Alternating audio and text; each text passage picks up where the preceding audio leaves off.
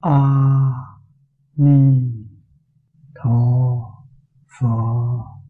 A-mi-đà-phật,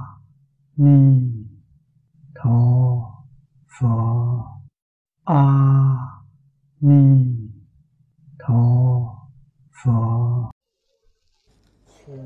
Mời mở quyển kinh tờ thứ 9, tờ thứ 9 bắt đầu xem từ hạng sau cùng. Sở dĩ giả hạ, Như Lai định huệ cứu sướng vô cực,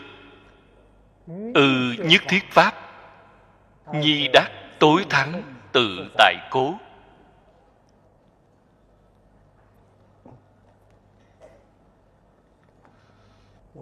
Chúng ta xem từ cái đoạn này.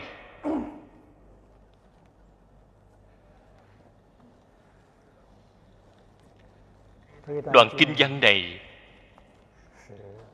là nói đến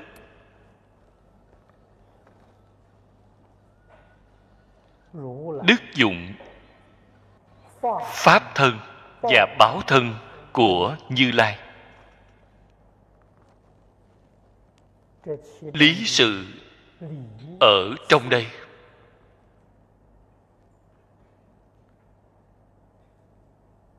không phải Bồ Tát thông thường có thể lý giải được, huống hồ là phàm phu. Cho nên Thế Tôn ở ngay chỗ này gọi A Nan nói với ông. Phía trước trên kinh văn đã nói rõ, Như Lai chánh giác, kỳ trí năng lượng, vô hữu chướng ngại, năng ư niệm khoảnh, trụ vô lượng ức kiếp, thân cập chư căn, vô hữu tăng giảm.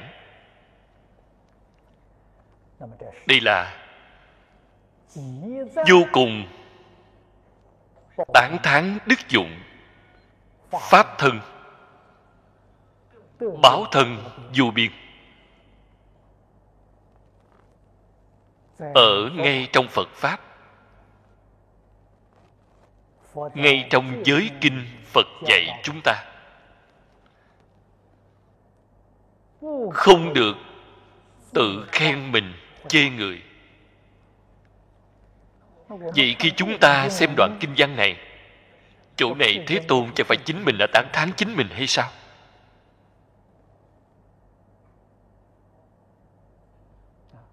Tại vì sao Thế Tôn Ngài phải dùng loại phương pháp này để nói Pháp? Cái đạo lý này rất sâu. Chính bởi vì sự việc này không có người nào có thể biết, cho nên gọi là chỉ Phật cùng Phật mới có thể cứu cánh. Ở trong tình hình này, Phật đành phải tự mình nói. Sau khi nói xong, phải giải thích với chúng ta sở dĩ giả hà. Đây là một câu hỏi. Ý nghĩa chính là tại vì sao Phật dùng cách nói này? Phía sau là giải thích. Như Lai định huệ cứu sướng vô cực. Chỗ này ở trong khoa văn, các vị có thể xem thấy được câu này là giải thích. Như Lai,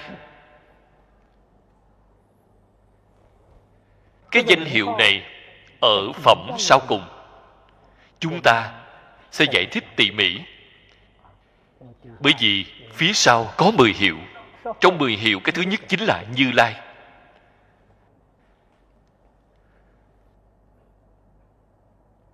Nếu nói theo nghĩa rộng, đó là người kiến tánh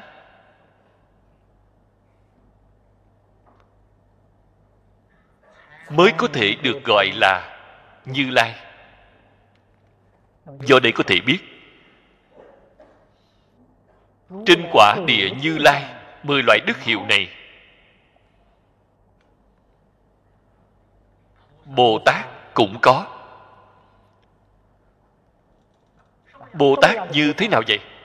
Phá một phẩm vô minh, chứng một phần pháp thân, họ liền đầy đủ 10 hiệu. Tuy là đầy đủ 10 hiệu, chưa đạt đến cứu cánh viên mãn. Cái điểm này chúng ta cần phải hiểu rõ.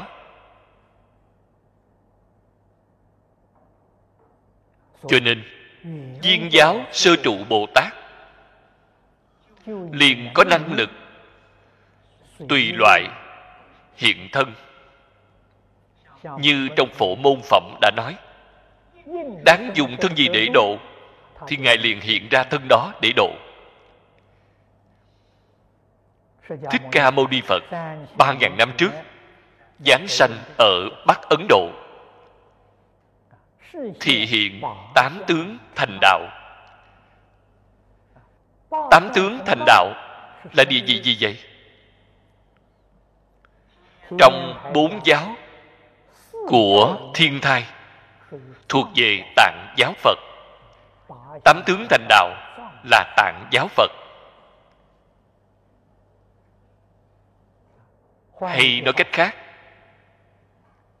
Viên Sơ Trụ Bồ Tát thì hiện liền có năng lực làm việc thì hiện này, cũng gọi là Như Lai, cũng gọi là ứng cúng chánh đẳng giác Phật Thiên Nhân Sư, cũng gọi như vậy.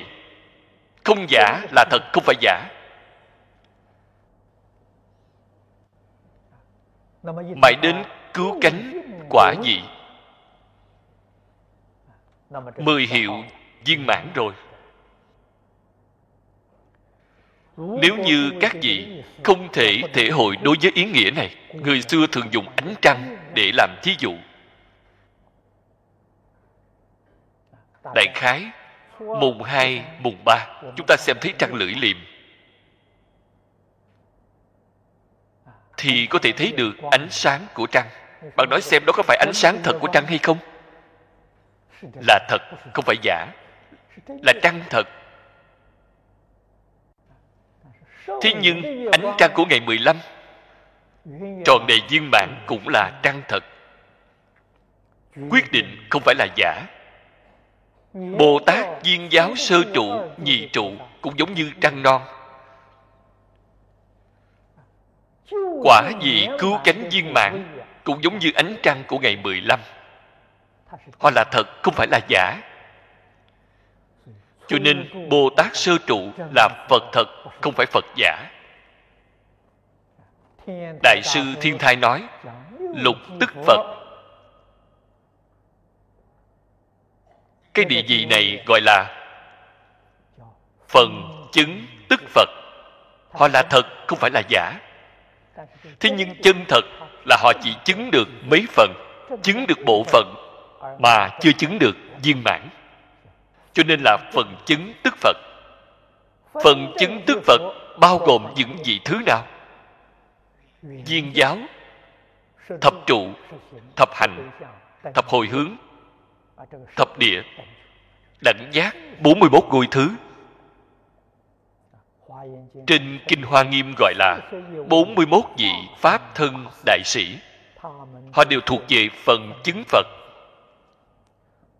đều có năng lực thị hiện tám tướng thành đạo, đều đầy đủ 10 hiệu Như Lai. Ngay chỗ này chúng ta cần phải biết rõ trước. Cái danh từ này ý nghĩa rất rộng. Nói Như Lai định huệ. Định là thiền định, huệ là trí tuệ. Vậy thì do đây có thể biết, người thấy được tánh rồi Định huệ của họ tuyệt đối không giống như vị thừa Bồ Tát trong 10 Pháp giới.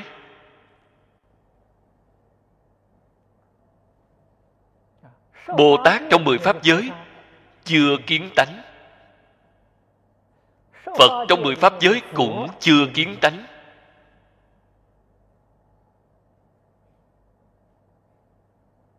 Vậy chúng ta muốn hỏi Phật của 10 Pháp giới tương đương quả gì gì của Viên giáo? Trên Kinh Phật nói với chúng ta A La Hán trong Pháp giới 4 thánh, chúng ta gọi là Tiểu Thừa A La Hán. Bích chi Phật, công phu đoạn chứng của họ cũng chính là năng lực đoạn phiền não của họ, tương đương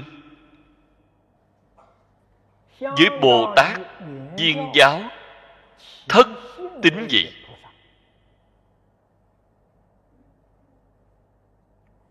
Thế nhưng trí tuệ đức tướng không thể nào so sánh được với Bồ Tát thất tín vị. Bồ Tát thất tín trí tuệ cao hơn họ rất nhiều, đoạn phiền não thì giống như họ. Vậy thì do đây có thể biết Phật ở trong Tạng giáo chỉ có thể đến Bồ Tát cửu tính thập tính vị, vẫn chưa đến sơ trụ. Cũng chính là nói vô minh của họ chưa phá. Bồ Tát sơ trụ là phá một phẩm vô minh, chứng một phần pháp thân, được đại tự tại.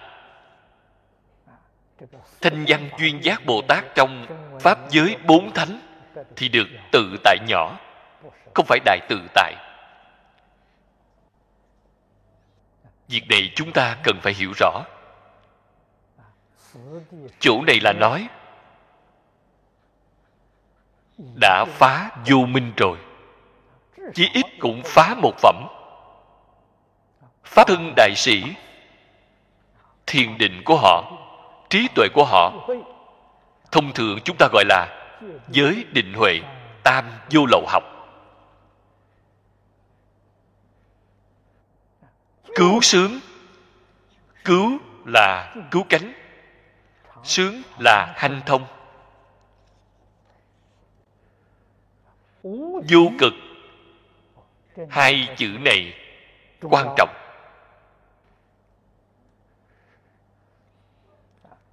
Từ hai chữ này cho thấy hai chữ Như Lai này không phải Như Lai thông thường, là Như Lai cứu cánh viên mãn. Bởi vì phía sau có một câu cứu sướng vô cực, Pháp thân đại sĩ, câu này họ vẫn chưa làm được. Có câu nói này chúng ta liền biết được đó là Như Lai cứu cánh viên mãn, mà thị hiện tám tướng thành đạo. Cho nên Phật Bồ Tát xuất hiện ở thế gian này đều là thị hiện, cũng giống như trên Kinh Lăng Nghiêm đã nói, tùy chúng sanh tâm ứng sở tri lượng. Tâm chúng sanh là cảm, còn Phật là ứng. Cảm ứng tương thông, không thể nghĩ bàn.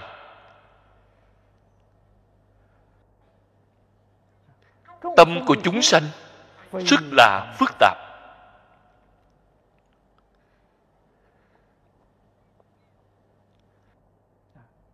Mười Pháp giới đều đầy đủ. Chúng ta khởi tâm đồng niệm, ứng hiện của Phật Bồ Tát cũng rất là biến hóa. Khi Phật Bồ Tát đến ứng hiện, tùy loại hóa thân, đáng dùng thân gì để độ, thì Ngài liền hiện ra thân đó để độ. Cảm ứng tương thông, không sót mảy trần. Cái đạo lý này chúng ta phải hiểu. Lý rất sâu. Sự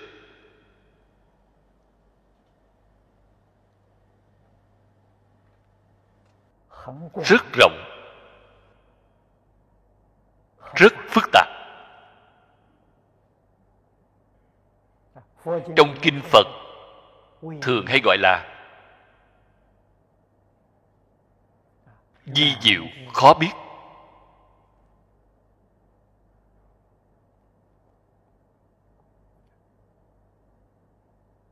Chư Phật Bồ Tát thị hiện ở trong sáu cõi, có thể nói không nơi nào không hiện thân, không lúc nào không hiện thân.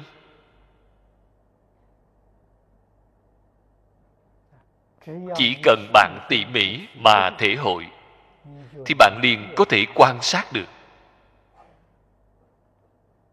Người thông thường chúng ta không thể quan sát được là do vọng niệm quá nhiều, tâm quá thô thiển, sơ sài qua loa, nên bạn không thể quan sát được. Người tâm tư cẩn mật, họ liền có thể quan sát ra được. Có thể quan sát ra được thì dụng công mới có thể đắc lực.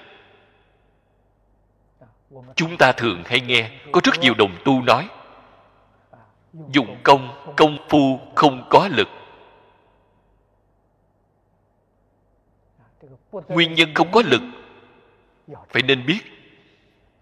Bình thường tâm ý qua loa, không hề y giáo phụng hành. Đồng tu học Phật y như trên kinh đã nói,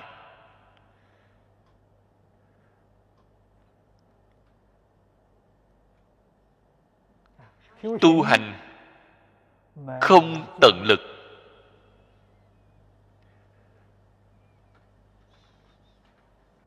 Cho nên hiệu quả nhỏ, cũng như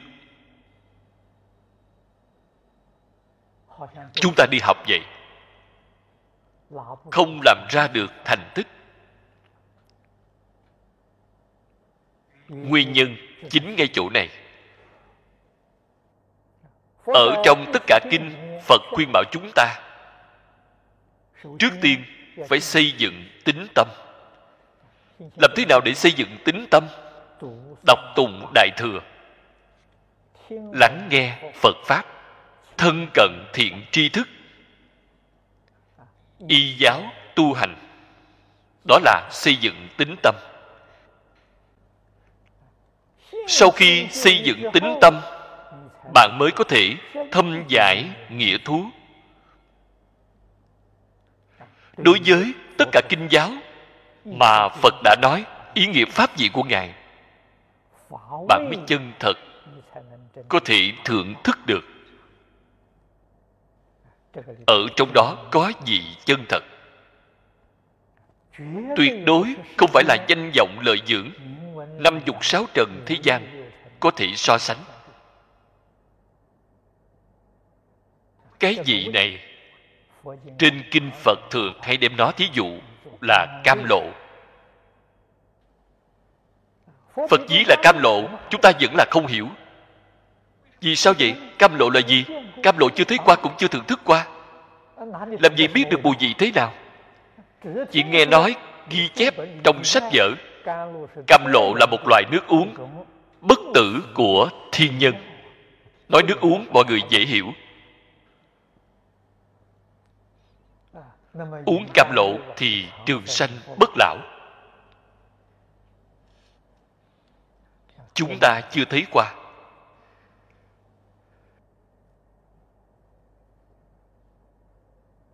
Cam lộ có thể là một loại mỹ vị, một loại thực phẩm rất dinh dưỡng.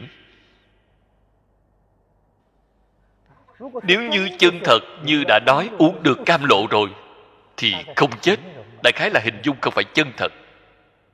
Nếu như là thật mà nói, thiên nhân cũng có sanh tử đó mà. Người trời phi tưởng phi phi tưởng xứ, thọ mạng khi hết 80 đại kiếp, họ cũng phải chết, họ cũng phải đọa lạc. Vậy thì do đây có thể biết, đó là một hình dung, là một thí dụ. Đó là một loại thức uống rất dinh dưỡng, bổ dưỡng trên cõi trời.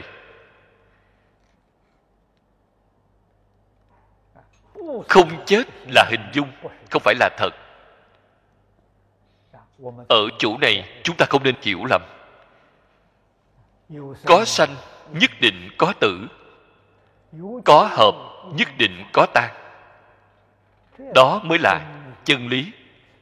Trong Kinh Đại Tiểu Thừa, Phật thường hay nhắc nhở chúng ta. Đó là nói rõ chân tướng của vũ trụ nhân sanh. Sau khi hiểu rõ chân tướng rồi, chúng ta mới biết được phải làm người như thế nào, phải sống như thế nào mới có thể trải qua đời sống hạnh phúc mỹ mãn. Biết được chính mình sanh ra từ nơi nào, sau khi chết thì đi đến nơi nào, đó gọi là liễu sanh tử. Liễu là tường tận, không một chút mơ hồ đối với chuyện sanh tử, rõ ràng tường tận, thông suốt, thấu đáo. Không phải nói liễu sanh tử thì không có sanh tử, bạn lại đem nó giải thích sai rồi. Liễu sanh tử là rất tường tận đối với sự việc sanh tử này.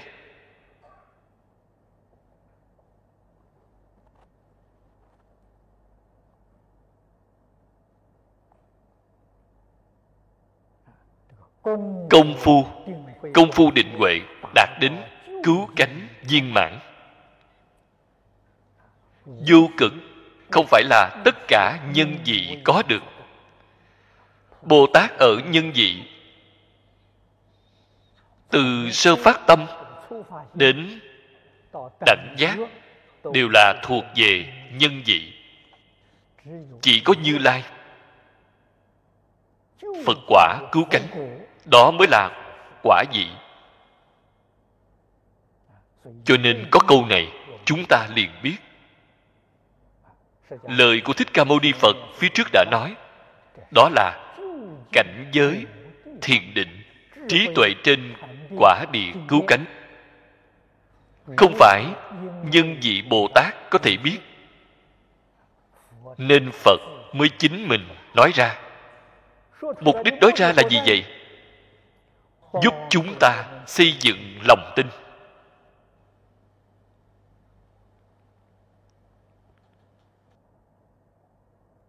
Chúng ta tự nhiên liền sanh khởi lòng tôn kính đối với Phật. Cảnh giới của Như Lai Bồ Tát, đẳng giác đều không thể tường tận, huống hồ là Bồ Tát địa tiền.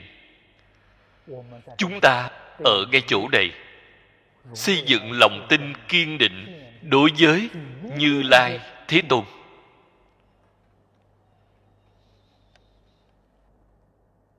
Sau đó mới có thể phát tâm y giáo phụng hành, công phu mới có thể được đắc lực. Hiện tại chúng ta nói tu hành, thực tế ra mà nói, cùng với tiêu chuẩn mà Phật dạy cho chúng ta đã bỏ bớt đi rất nhiều, cắt bỏ đi rất nhiều. Không phải là đúng chuẩn, không đúng chuẩn thì bạn không thể thành Phật.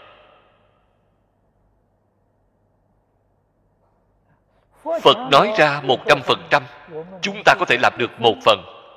Con người này cũng đã rất cừ khôi rồi, là rất hiếm được rồi.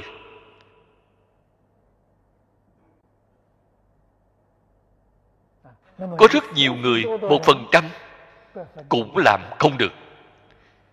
làm được 1 phần ngàn, làm được 1 phần 10.000, họ cũng có thể có được lợi ích. Lợi ích của Phật Pháp chân thật, bất hư.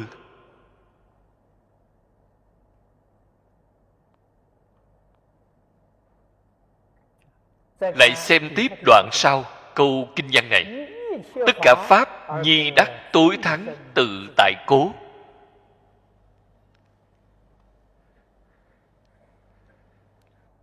Đây cũng là Thế Tôn chính mình nói ra, cũng không phải là Bồ Tát, Tam Hiền Thập Thánh có thể lý giải. Tất cả pháp là tất cả pháp thế xuất thế gian. Bồ Tát được tự tại, không thể gọi là tối thắng. Tối thắng cùng với ý nghĩa của cứu xướng vô cực ở phía trước là như nhau, đều là chỉ quả vị cứu cánh mà nói.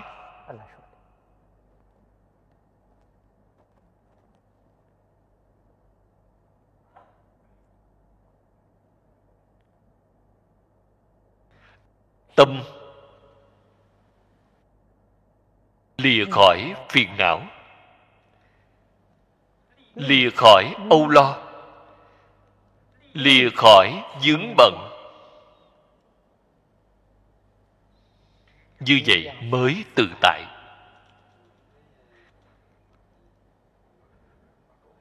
Nguyên nhân không tự tại là do đâu? Tóm lại mà nói, vọng tưởng quá nhiều.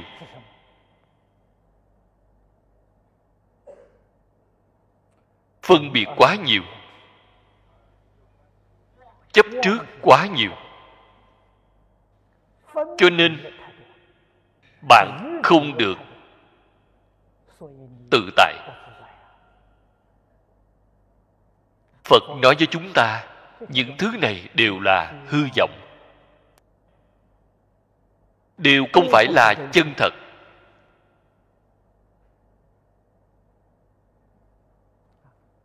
Đem hư vọng cho là chân thật chính là mê hoặc. Một lòng một dạ phân biệt cái chân thật này, muốn có đầy đủ cái chân thật này, cái chân thật đó là giả, bạn liền khởi lên vô lượng vô biên phân biệt chấp trước, ở ngay trong đó mà sợ được sợ mất, thì bạn làm sao có được tự tại?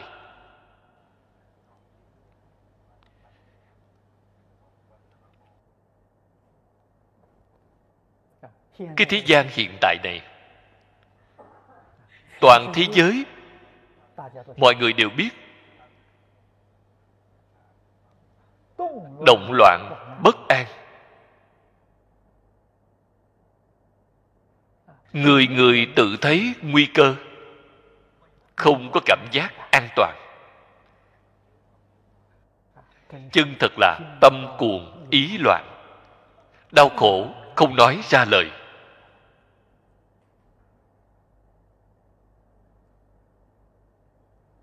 Chúng ta xem thấy cái hiện tượng này thật đáng thương. Có phương pháp gì để giải quyết hay không? Có, thế nhưng mà không tin tưởng. Phương pháp gì vậy? Đọc qua Phật Kinh thì liền biết được. Thân tâm của bạn không an là vì việc gì? Mong muốn bảo hộ cái thân thể này, bảo hộ cái hoàn cảnh sống của bạn.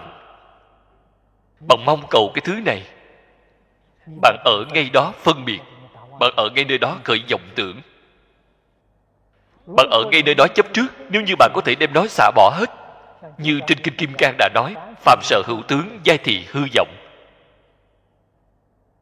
vô ngã tướng, vô nhân tướng, vô chúng sanh tướng, vô thọ giả tướng. Làm gì mà không bình an chứ? Nơi nơi đều bình an. Bom nguyên tử nổ trên không trung cũng như xem đốt phá bông vậy, sẽ rất bình an, không việc gì. Cho nên tất cả không được bình an đều là do vọng tưởng phân biệt chấp trước. Chấp trước quá đáng cái thân thể này của chính mình, chấp trước quá đáng đời sống của chính mình. Không biết được cái thứ này cũng là giả. Trên Kinh Kim Cang nói rất hay: tất cả pháp hữu vi như mộng huyễn bào ảnh. Không có thứ nào là thật. Thân này là giả, thế giới cũng là giả.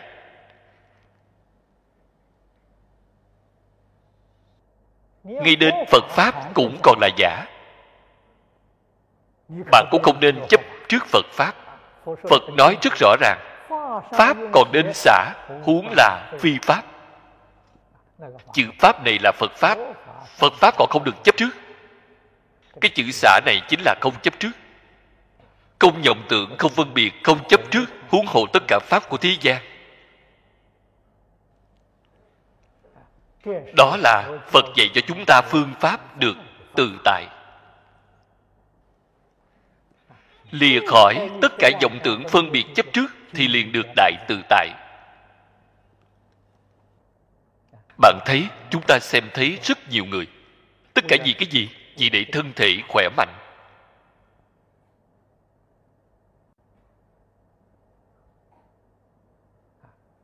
Sáng sớm đi tập thể dục, ra bên ngoài chạy bộ, hoặc là múa quyền, làm rất nhiều loại vận động, mệt đến cả một thân toát mồ hôi. Họ cho rằng thân thể được khỏe mạnh. Người học Phật mỗi ngày ngồi tĩnh tọa, như bất động, gần như không có chút vận động nào mà họ rất trường thọ. Họ cũng không có bị bệnh. Nếu bạn muốn hỏi vì sao được vậy, những chấp trước của thân thể, hy vọng thân thể khỏe mạnh, ngày ngày vận động, ngày ngày tẩm bổ, là vọng tưởng phân biệt chấp trước. Trái lại còn bổ ra nhiều rắc rối. Trong vận động lại co lại uống, uống bị bong gân thì phiền phức to, phải bỏ ra nhiều thứ để bù lại. Người chân thật tu hành, hiểu rõ được chân tướng sự thật rồi, thảy đều buông bỏ. Thân tâm thế giới tất cả buông bỏ thì không bệnh. Gốc bệnh là trừ bỏ rồi, đã nhổ được gốc. Đó mới là chân thật khỏe mạnh. Bạn xem thấy Phật ở trên kinh luận, trong bộ kinh luận nào nói Phật Bồ Tát A La Hán mỗi ngày phải đi vận động? Không hề xem thấy qua. Có xem thấy Phật Bồ Tát mỗi ngày lo đi tẩm bổ hay không? Cũng không hề có. Như ngay chỗ này, chúng ta đọc kinh, học tập, quyết định không thể lơ là, mà phải chú ý. Xem thấy Phật Bồ Tát các ngày trải qua đời sống như thế nào, trải qua đời sống khỏe mạnh, đời sống tự tại, đời sống hạnh phúc, đời sống an vui. Chính là vô ngã tướng, vô nhân tướng, vô chúng sanh tướng, vô thọ giả tướng. Các vị phải nhớ rõ ràng, vô tướng tuyệt nhiên không phải không có cái tướng này. Vậy thì bạn lại hiểu sai đi ý nghĩa. Vô tứ tướng là gì vậy? Là trong lòng không có bốn cái tướng này. Không phải cảnh giới bên ngoài không có bốn tướng, mà trong lòng không có bốn tướng.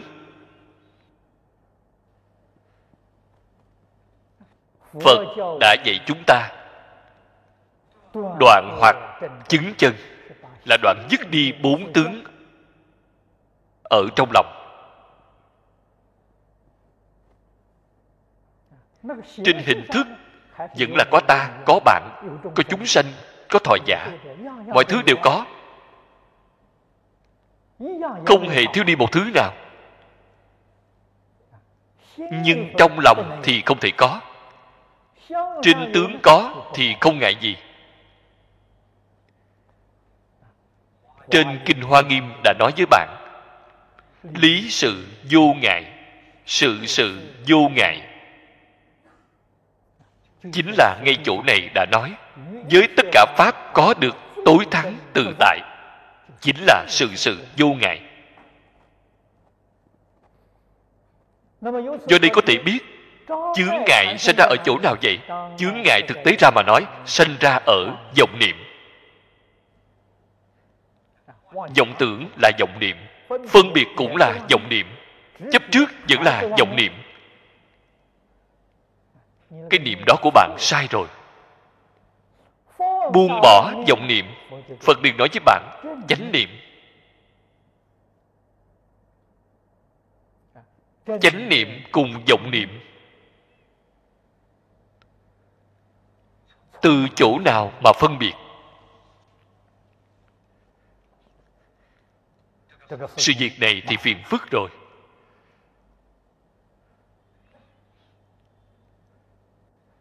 Bạn khởi tâm động niệm, lời nói, việc làm, nếu như tương ưng với bốn tướng,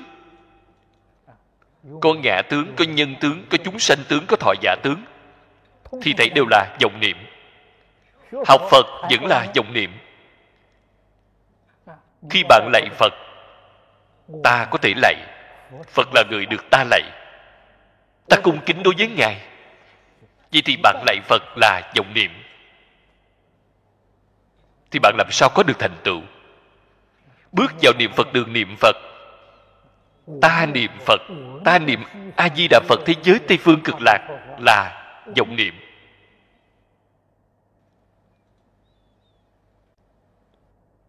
Cho nên bạn niệm Phật công phu không có lực.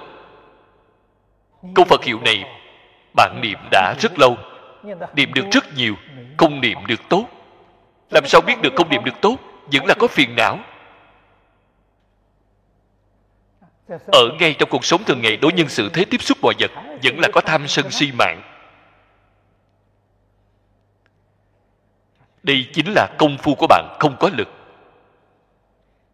Phiền não ngày ngày thêm lớn, không nhìn thấy trí tuệ.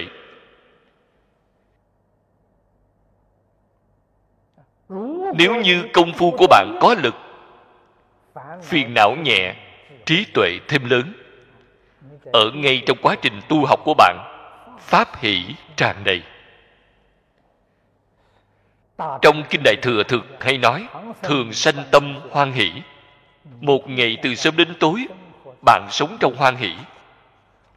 Ngay trong pháp hỷ,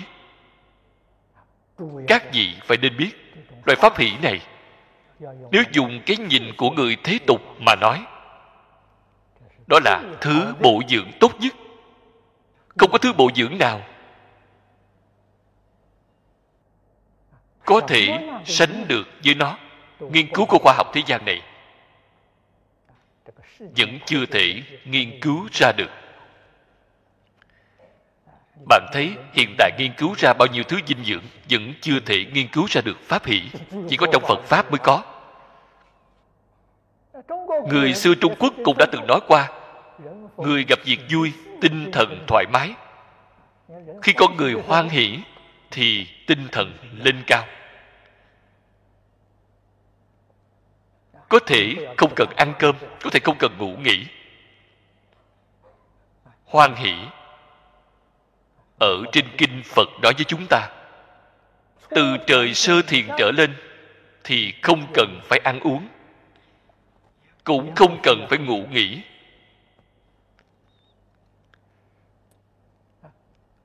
Xả bỏ năm dục. Năm dục là tài, sắc, danh, thực, thùy. Thực là ăn cơm, ăn thức ăn, thùy là ngủ nghỉ. Năm thứ này họ đều không có, đều xả bỏ hết. Đó là sơ thiền. Sơ thiền dùng thứ gì để nuôi dưỡng thân thể của chính mình? Thiền duyệt di thực. Thiền duyệt là trong định huệ có một phần an lạc. An lạc chính là phần bổ dưỡng của họ.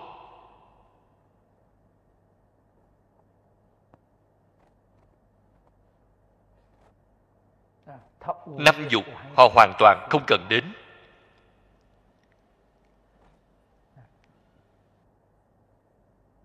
Trời tứ thiện như vậy, đời sống ở nhân gian chúng ta cũng như vậy. Chỉ cần bạn đối với việc đó sinh ra hứng thú, sanh tâm ưa thích, thì bạn liền có được phần bổ dưỡng đầy đủ. Hiện tại cũng có người gọi là năng lượng, đều có thể có được. Danh từ thì khác nhau, nhưng cái muốn nói chỉ là một sự việc. Cho nên Phật dạy chúng ta đời sống phải ở trong hoan hỷ. Thế nhưng chúng ta một ngày từ sớm đến tối âu sầu, một ngày từ sớm đến tối khổ não. Phật dạy chúng ta hoan hỷ, chúng ta làm thế nào hoan hỷ lên được? Đó là sự thật. Tại vì sao Phật hoan hỷ đến như vậy? Tại vì sao Bồ Tát hoan hỷ đến như vậy? Khi bước vào cửa Phật, bạn nhìn thấy gì thứ nhất? Là Bồ Tát Di Lặc, đạo tràng Phật giáo chánh quy xây dựng của đó. Cái thứ nhất là Điện Thiên Dương. Bạn bước vào cửa lớn của Điện Thiên Dương, vì ngồi ngay trong đó là Bồ Tát Di Lặc. Một ngày từ sớm đến tối cười thật tươi. Ngài dạy bạn cái gì? Vậy bạn thường sanh tâm hoan hỷ,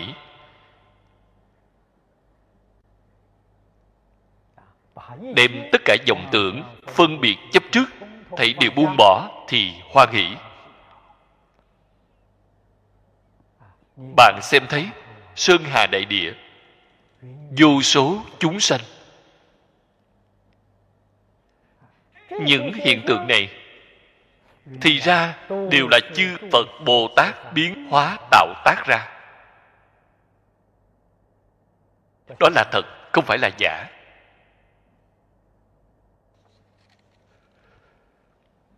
Vì bạn xem, người này thì ưa thích họ, còn người kia thì bạn chán ghét họ. Bạn không hề xem thấy chân tướng sự thật. Bạn xem thấy đều là vọng tướng. Từ trong những vọng tướng này sanh khởi vọng tâm. Trong kinh của Tướng Tông đã nói,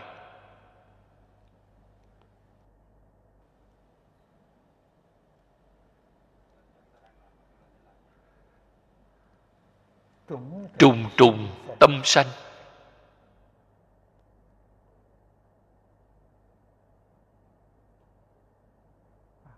Trùng trùng tâm là tâm phân biệt, tâm chấp trước. Trùng trùng tâm sanh thì liền đem hiện tượng bên ngoài chuyển biến.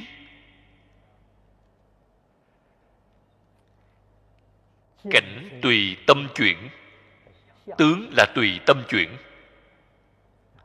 Đó là cạn mà dễ thấy, rất là đáng tiếc. Bình thường chúng ta lơ là qua loa. Bạn thấy người hoan hỷ, bạn thấy khuôn mặt của họ có tướng hoan hỷ. Họ đang nổi giận phẫn nộ, bạn cũng xem thấy cái tướng phẫn nộ đó. Vậy thì tướng không phải là tùy theo tâm bạn chuyển hay sao? Tâm bạn thanh tịnh, hiện ra cái tướng thanh tịnh. Tâm địa của bạn ô nhiễm, hiện ra là cái tướng ô nhiễm. Rõ ràng, dễ thấy.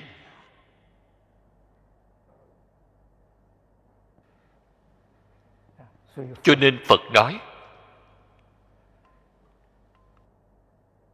tâm sanh Pháp, Pháp sanh tâm. Tâm sanh Pháp,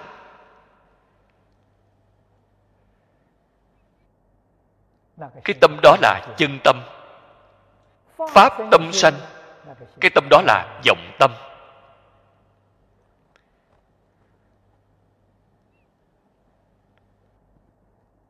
Phật Bồ Tát cùng chúng sanh khác nhau ở chỗ này.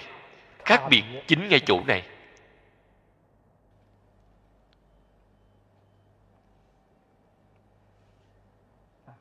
Các ngài ở trong tất cả cảnh giới có thể làm chủ được, không bị cảnh giới mê hoặc. Vậy mới gọi là giác ngộ.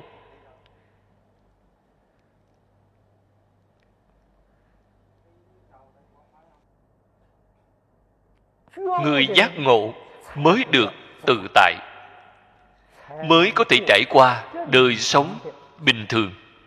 Đời sống bình thường chính là đời sống của Phật Bồ Tát. Phật Bồ Tát là ai vậy? Chính mỗi chúng ta.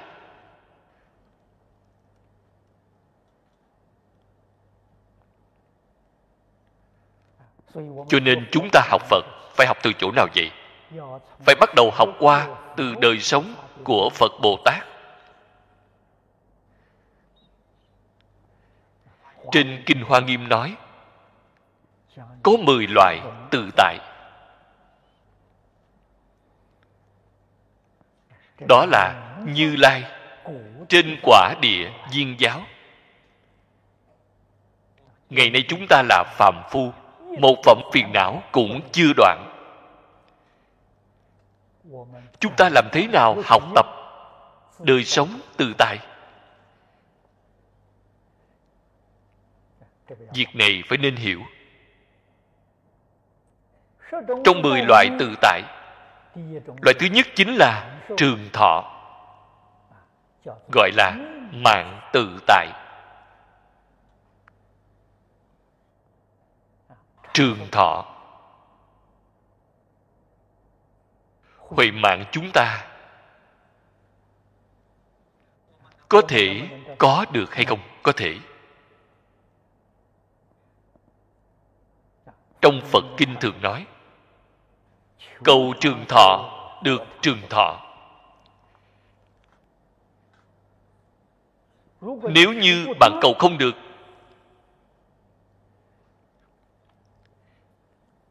nhất định là bạn cầu trên lý luận hoặc là trên phương pháp, mong cầu có sai lầm. Nếu như lý, như pháp mà cầu, không thể không cầu được. Chúng ta cầu với ai vậy? Cầu với Phật thì sai rồi. Phải cầu từ trong tự tánh, không phải cầu với Phật. Cho nên nói với bạn, cầu với Phật, mà Phật chính là giác tánh. Vì Phật này không phải đại biểu cho một người, là tự tánh Phật.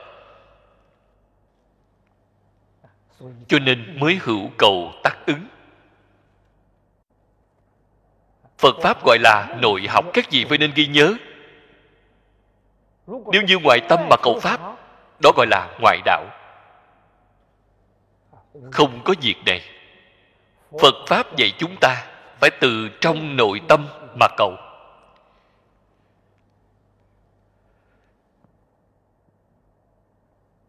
Vậy thì cầu trường thọ. Một thí dụ rất rõ ràng. Thọ mạng của phàm phu có nhất định. Vì sao vậy? Nghiệp lực xoay chuyển.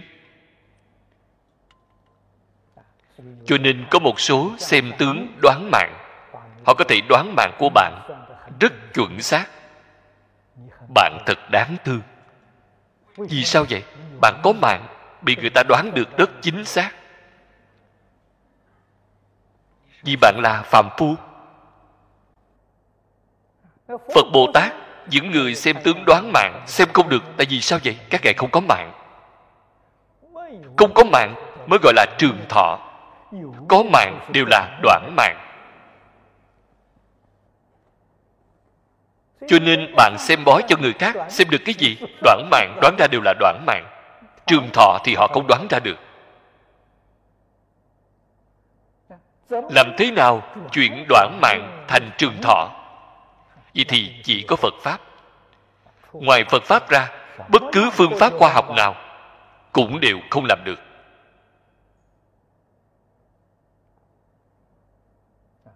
Phật Pháp đích thực có thể chuyển đoạn mạng thành vô lượng thọ.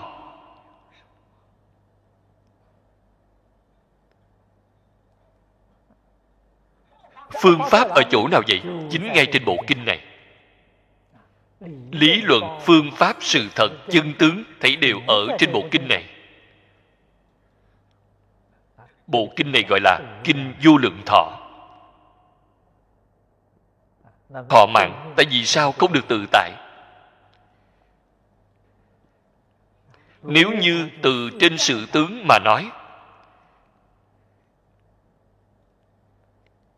đem nghiệp lực chuyển biến thành nguyện lực thì tự tại, thì trường thọ rồi.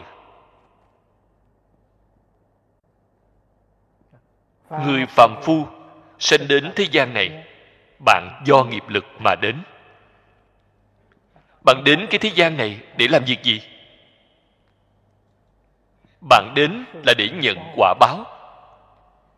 Trong đời quá khứ tu thiện nghiệp thì bạn đến để hưởng phước. Trong đời quá khứ tạo ra nghiệp bất thiện thì bạn đến để chịu tội. Cho nên Phật nói rất hay: nhân sanh trả nghiệp. Nếu bạn muốn hỏi con người vì sao phải đến thế gian này, Thích Ca Mâu Ni Phật chỉ có 4 chữ thì giải đáp được rõ ràng tường tận. Bạn đến để nhận và trả nghiệp báo mà trong đời quá khứ bạn đã tạo ra. Bạn đến để làm việc này. Làm việc này vẫn không trung thực. Một mặt là thù đáp nghiệp báo, một mặt lại tiếp tục tạo nghiệp. Bạn nói xem làm sao được chứ?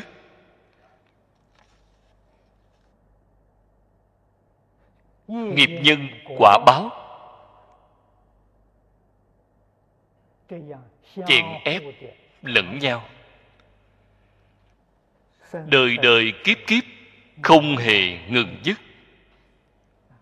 liền tạo thành hiện tượng nhiều kiếp luân hồi. Cái hiện tượng này rất khổ. Ai biết được? Phật biết được.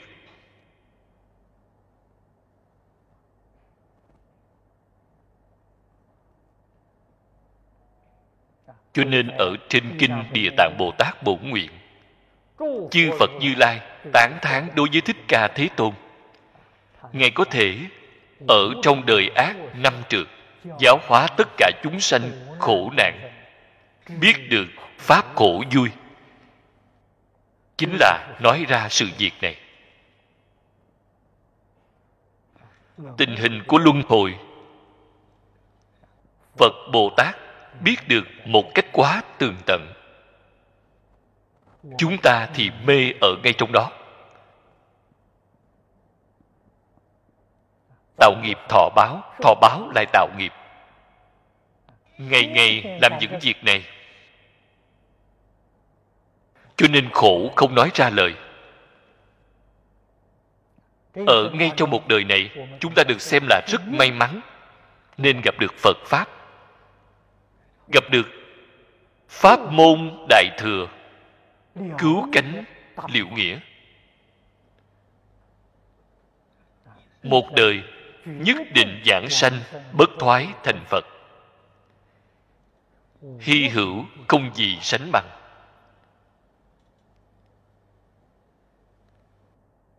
Cho nên chỉ cần bạn có thể chuyển biến được ý niệm, đem nghiệp lực của bạn chuyển biến thành nguyện lực, bạn chính là thừa nguyện tái sanh. Cách chuyển thế nào vậy?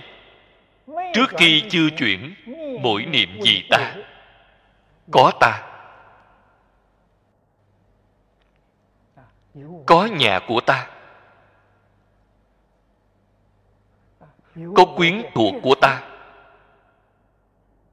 Niệm niệm là vì ta, đó là nghiệp lực. Đem cái ý niệm này chuyển đổi lại, mỗi niệm vì tất cả chúng sanh, mỗi niệm vì Phật Pháp cửu trụ thế gian, thì cái ta không còn. Cái ý niệm này vừa chuyển đổi lại, chính là thừa nguyện tái lai.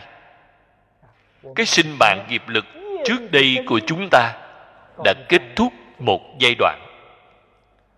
Sau đó là nguyện lực tái sanh, nguyện lực tái lai. Ở cái thế gian này là tùy ý tự tại. Bạn muốn ở bao lâu thì ở bấy lâu, không có chướng ngại. Muốn lúc nào giảng sanh, đến lúc nào thì đi được rồi. Vì sao vậy? Vì nguyện lực làm chủ. Then chốt chính là cái ý niệm này. Phàm thánh chỉ cách nhau ở một niệm. Ở trong kinh giáo này, Phật nói được rất hay.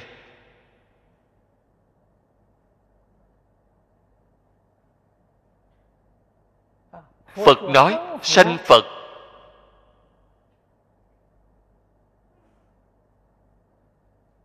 khác biệt ở kẻ tóc, chính là chỉ cái ý niệm này chuyển đổi lại thì liền thành Phật, không chuyển đổi được thì là phàm phu. Đạo lý chuyện phàm thành thánh bạn hiểu được rồi, thì tại vì sao bạn không chịu chuyển? Tại vì sao bạn không làm được?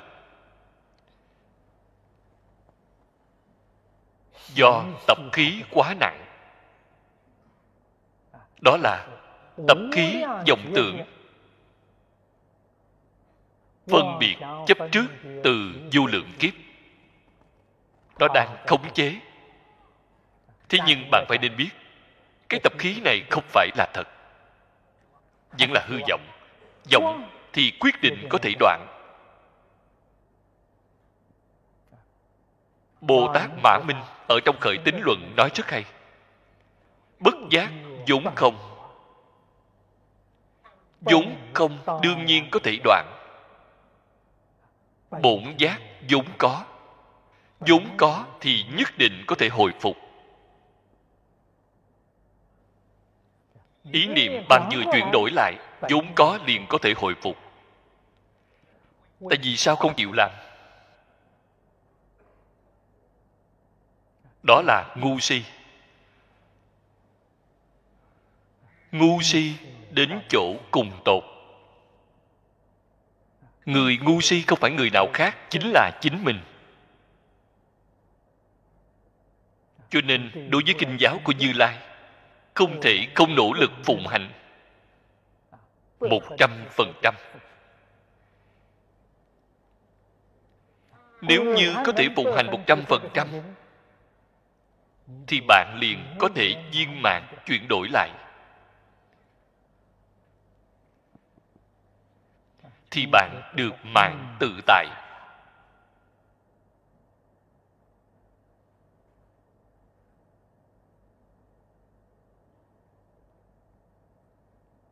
Cho nên, trên quả địa Như Lai, những cảnh giới này đối với chúng ta mà nói, chúng ta có đại thọ dục.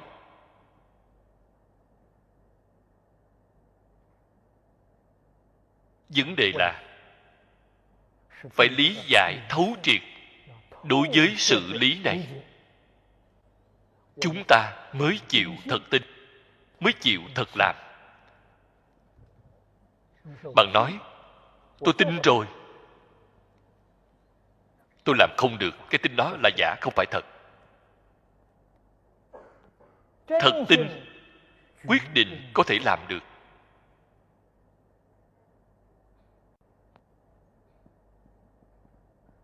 Cho nên lòng tin của bạn là ở mức độ nào, xem cách bạn làm. Hành vi việc làm của bạn liền biết được tính tâm của bạn như thế nào.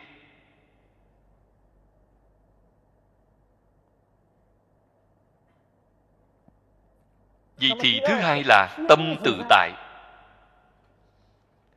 Cái thứ nhất là nói mạng, cái thứ nhì thì nói tâm tự tại. Ngày nay chúng ta tâm không tự tại, phiền não rất nhiều, lo lắng rất nhiều.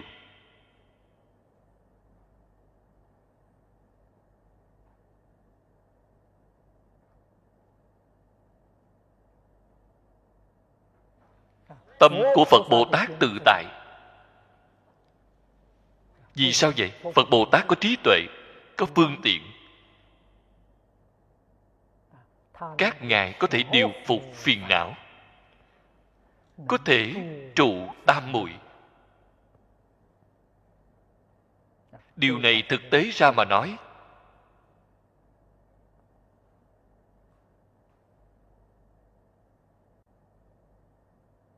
chúng ta có thể học. Nếu bạn chân thật muốn học, bạn phải đem phiền não, lo lắng, vướng bận trong tâm, thảy đều buông bỏ hết.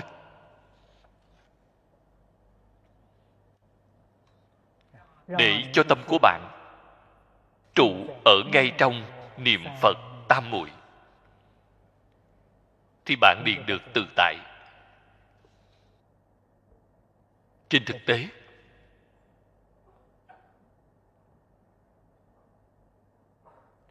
Kim Cang Bát Nhã cái hội này, ngày trước chúng ta ở nơi đây đã giảng qua.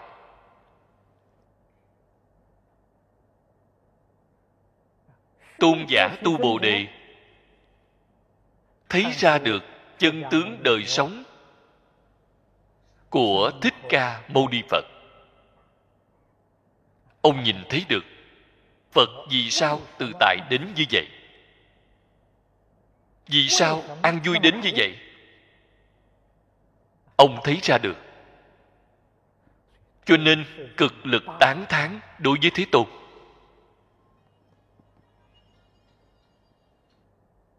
Thế là ông đến thỉnh giáo với Phật.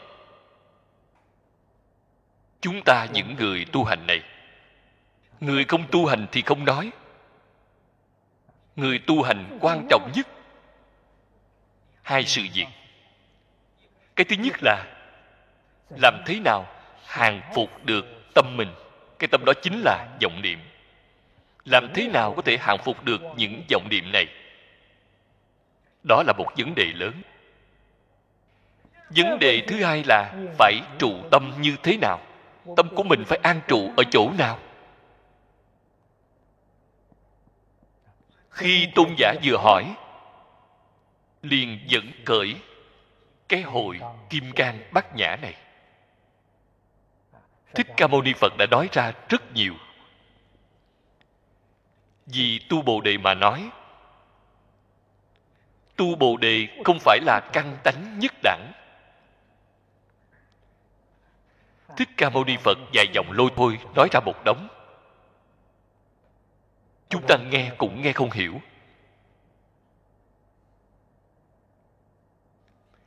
Nếu như là người học Phật chúng ta đem vấn đề này hỏi Thích Ca Mâu Ni Phật,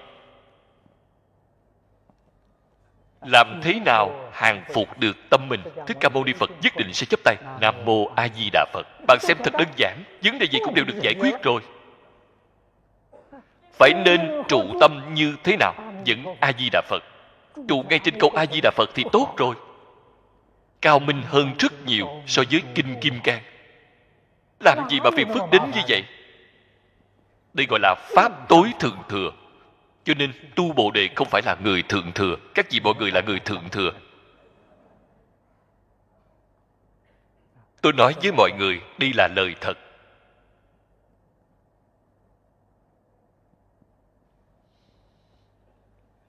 Đó chính là tâm tự tại. Chúng ta dùng phương pháp gì đem lo lắng vọng tưởng dính mắt của chúng ta, những thứ xen tạp này thảy đều xả bỏ, một câu A Di Đà Phật thay thế nó. Công phu niệm Phật dùng vào lúc nào vậy? Lúc khởi tâm động niệm. Sáu căn chúng ta tiếp xúc với cảnh giới bên ngoài, ý niệm vừa khởi thì A Di Đà Phật, liền đem nó kéo đến A Di Đà Phật, đánh bạc đi vọng niệm. Đây chính là hàng phục tâm mình. Mỗi niệm trong tâm có A Di Đà Phật, tâm của bạn liền trụ trên câu A Di Đà Phật. Tâm trụ ở câu A Di Đà Phật thì làm gì mà không được thấy Phật chứ? Trên Kinh Lăng Nghiêm nói được rất hay. Ức Phật niệm Phật hiện tiền đương lai, tất định kiến Phật. Cho nên trong lòng không nên có thứ khác. Trong 2 đến 6 thời không nên có bất cứ thứ gì. Vì sao vậy? Bao gồm tất cả ý niệm đều là nghiệp luân hồi. Bạn thử nghĩ xem, từ sớm đến tối bạn tạo ra nghiệp gì nhiều? Tạo ra nhiều nghiệp luân hồi. Trong lòng của bạn có Phật được thời gian bao nhiêu? Cho nên công phu của bạn không có lực. Tất cả thời gian, mọi lúc, mọi nơi, đối nhân xử thế tiếp vật, thấy đều là A-di-đà Phật. Nếu như bạn, vậy thì phiền não của bạn lại đến. Tại vì sao vậy? Xem thấy người kia đến tìm ta, rõ ràng là một người mà mình không ưa, làm cho tâm của ta loạn động lên. Vậy thì bạn không biết dụng công. Người biết dụng công là thế nào? Là A-di-đà Phật đến rồi. Con người đó chính là A-di-đà Phật. Tâm của bạn biến họ thành A-di-đà Phật. Tướng tùy tâm chuyển. Bên ngoài này là cảnh giới. Bạn có năng lực đem họ chuyển biến thành A-di-đà Phật. Họ chính là A-di-đà Phật. Bạn xem, chẳng phải bạn đã đối diện với A-di-đà Phật rồi sao? Người thiện là A-di-đà Phật. Người ác cũng là A-di-đà Phật. Thuận cảnh là A-di-đà Phật. Nghịch cảnh vẫn là A-di-đà Phật. Bạn mới vào được niệm Phật Tam Muội. Bạn mới được tâm tự tại. Nếu bạn phân biệt đây là Phật, đó không phải là Phật, vậy thì bạn hỏng rồi. Bạn làm sao có được tự tại? Đó là dạy bạn làm thế nào trải qua đời sống đại tự tại. Cái thứ ba là đời sống vật chất tự tại. Trong Kinh văn nói tư cụ tự tại. Tư cụ chính là trên mặt đời sống của chúng ta cần phải nhờ vào một số vật chất. Việc này thực tế mà nói cũng rất đơn giản.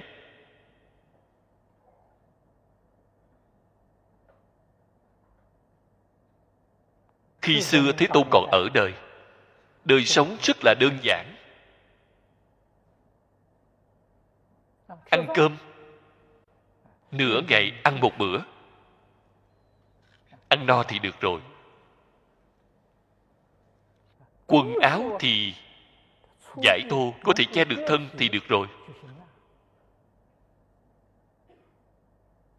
Buổi tối ngủ nghỉ, có một chỗ nằm xuống nghỉ ngơi là được. Ngài trải qua đời sống, ngày nay chúng ta gọi là mức sống thấp nhất. Đời sống vật chất, Ngài được đại tự tại. Tri túc thường lạc.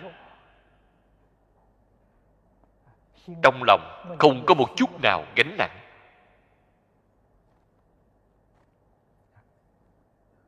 Trong lòng không có gánh nặng. Cái tâm này chính là tâm lý rất khỏe mạnh. Tâm lý khỏe mạnh, sinh lý liền khỏe mạnh, thân Ngài khỏe mạnh, không bị bệnh. Ngày nay chúng ta, tại vì sao bệnh nhiều đến như vậy? Tâm lý không khỏe mạnh, đồ ăn thì không được sạch sẽ, nghi thần, nghi quỷ. Cái thứ này trong đó e rằng không được sạch sẽ, ăn rồi sẽ bị bệnh. Ý niệm của họ vừa nghĩ đến bệnh, chỗ này đau, chỗ kia đau, quả nhiên liền đến. Bệnh từ do đâu mà ra? Do nghĩ mà ra, vọng tưởng mà có. Người tâm lý khỏe mạnh, ăn no rồi một niệm không khởi, cũng không biết đã ăn những thứ gì.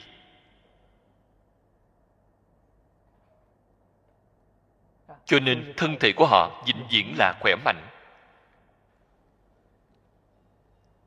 Lìa khỏi vọng tưởng, phân biệt chấp trước, họ làm sao mà không khỏe mạnh chứ?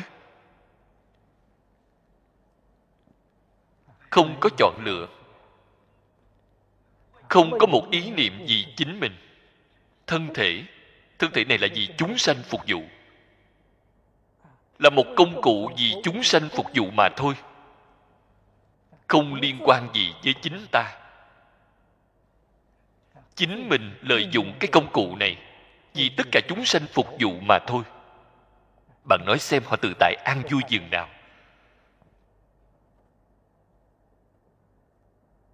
Cho nên người học Phật chúng ta không luận tại gia xuất gia, không luận giàu sang bần tiện, nếu như thật có đạo tâm mà nói, phải nên trải qua một mức đời sống rất bình thường.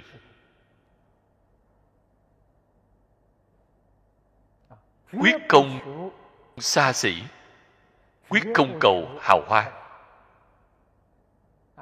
quyết không mong cầu nâng cao phẩm chất đời sống của chính mình. Không mong cầu. Nếu bạn muốn trải qua đời sống tốt, Phật cũng sẽ không phản đối. Tại vì sao sẽ không phản đối? Bởi vì Phật không có ý niệm. Nếu như Phật phản đối bạn, thì Phật có phân biệt, có chấp trước rồi. Cho nên Phật khuyên người, Phật không miễn cưỡng một người nào. Tất cả mọi thứ bạn chính mình xem thấy mà làm. Cho nên tâm của Phật mới mãi mãi thanh tịnh. Nếu Phật rơi vào phân biệt chấp trước sẽ còn phiền não hơn so với chúng ta. Chẳng phải Ngài đã quan tâm đến quá nhiều việc rồi. Ngài chỉ có khuyến cáo, quyết không miễn cưỡng bất cứ người nào. Cho nên Ngài mới có thể được tâm tự tại.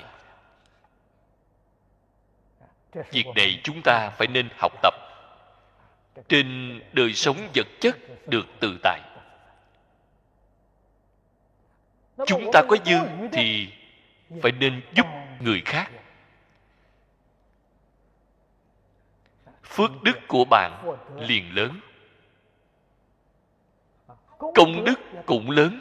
Phước đức tu phước mà không chấp tướng, phước đức liền biến thành công đức. Tu phước chấp tướng, đó là phước đức, không phải công đức.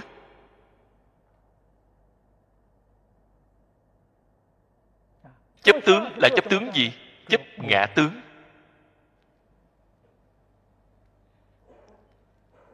Ta có thể tu, ta đã làm rất nhiều việc tốt. Vì bạn tu là phước đức, không phải là công đức. Vô ngã tướng, tất cả phước đức bạn đã tu đều biến thành công đức. Công đức có thể thoát sanh tử, có thể chứng Bồ Đề. Phước đức thì không thể. Khác biệt ở chỗ này rất là vi tế. Chính mình nhất định phải rõ ràng, nhất định phải tường tận. Bạn bố thí tài, tài dụng cả một đời của bạn, quyết định không hề thiếu kém. Bạn bố thí cúng dường ăn uống thì bạn sẽ không thiếu ăn uống. Bạn bố thí quần áo thì cả đời của bạn sẽ không thiếu hụt quần áo. Thông thường chúng ta nói cả đời, trong Phật Pháp gọi là nhiều đời nhiều kiếp. Bạn sẽ không hề thiếu kém.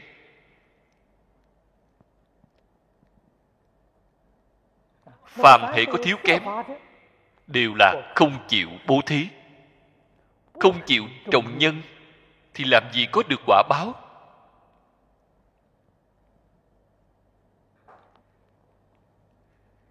Cái thứ tư gọi là nghiệp tự tại. Nghiệp là tạo tác. Người thế gian chúng ta gọi là sự nghiệp. Ngay khi tạo tác thì gọi là sự. Bạn đã làm những việc gì? Sự việc làm xong rồi, kết quả về sau thì gọi là nghiệp. Nghiệp rất phức tạp. Phật đem nó quy nạp thành ba loại: thiện nghiệp, ác nghiệp, vô ký nghiệp. Vô ký chính là không thiện, không ác. Thiện nghiệp thì có thiện quả, ác nghiệp có ác báo. Vô ký là đọa ở ngay trong vô minh. Đó là tạo nghiệp.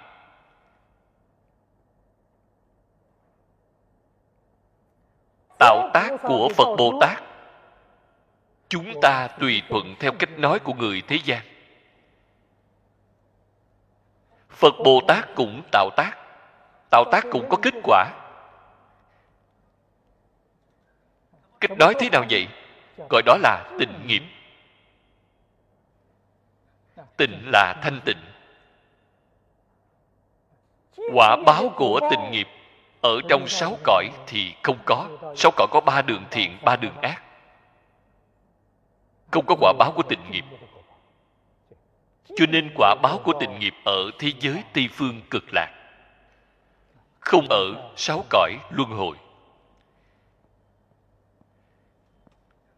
Vậy thì chúng ta muốn tạo tác thì nhất định phải tạo tác tịnh nghiệp, đem ngay trong cuộc sống thường ngày của chúng ta, bao gồm tất cả thiện nghiệp, ác nghiệp, vô ký nghiệp, thảy đều chuyển biến thành tịnh nghiệp. Nếu bạn có trí tuệ, nếu bạn có phương tiện khéo léo, sẽ biết chuyển. Bản lĩnh của Bồ Tát. Trên Kinh Lăng Nghiêm nói, nếu có thể chuyển được cảnh giới thì đồng với Như Lai. Cũng có thể nói, Bồ Tát cùng phàm phu không hề giống nhau. Bồ Tát biết chuyển, chúng sanh không biết chuyển. Người có trí tuệ, có phương tiện, họ sẽ biết chuyển. Thảy đều chuyển thành tịnh nghiệp. Cách nói này của tôi, mọi người nghe ra dễ hiểu. Thuật ngữ trong Phật Pháp gọi là hồi hướng. Hồi hướng không dễ hiểu. Các vị ngày ngày đọc kệ hồi hướng như thế nào vậy? Hồi hướng chúng sanh, hồi hướng thực tế, hồi hướng Bồ Đề. Người có thể đọc ra được 3 câu này thì không nhiều.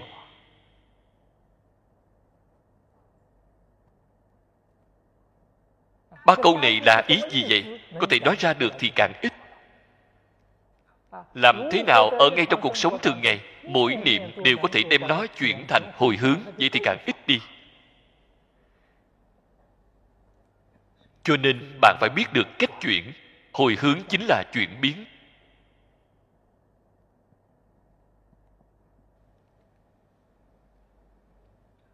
Ở ngay trong cuộc sống thường ngày, sự việc nhỏ nhất, khởi tâm động niệm, chân thật là một sợi lông, một hạt bụi, một hột cát, một giọt nước. Những việc không đáng nói cũng đều có thể chuyển biến được đó. Thảy đều chuyển thành tịnh nghiệp. Đó chính là bạn chân thật hiểu được hồi hướng. Bạn biết hồi hướng rồi, thảy đều chuyển thành tịnh nghiệp. Đem phiền não chuyển thành Bồ Đề.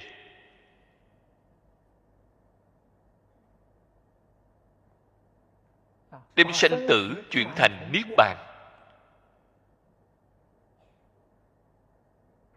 Chuyển nhiễm thành tịnh. Chuyển tà thành chánh. Chuyển dòng thành chân. Chính ngay bạn biết chuyển. Như vừa rồi mới nêu ra cho bạn một thí dụ. Người ta đến tìm bạn, bạn hoan hỷ cung kính mà nhìn họ, vì họ chính là A-di-đà Phật. Ta liền chuyển biến họ thành A-di-đà Phật. Đó gọi là hồi hướng.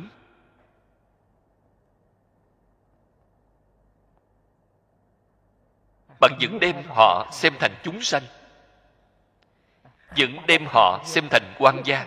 Vừa thấy liền tức giận, bạn thật không thể vượt qua. Vừa thấy thì phiền não liền khởi hiện hành, nghiệp chướng hiện tiền, lập tức liền đọa lạc. Bạn vừa chuyển thì liền thành Phật. Trong khoảng 1 niệm. Đại sư Ngẫu Ích nói rất hay, cảnh duyên không tốt xấu. Cảnh là hoàn cảnh vật chất, duyên là hoàn cảnh nhân sự. Phải bình đẳng, quyết định không có tốt xấu. Tại vì sao vậy? Duy tâm sở hiện.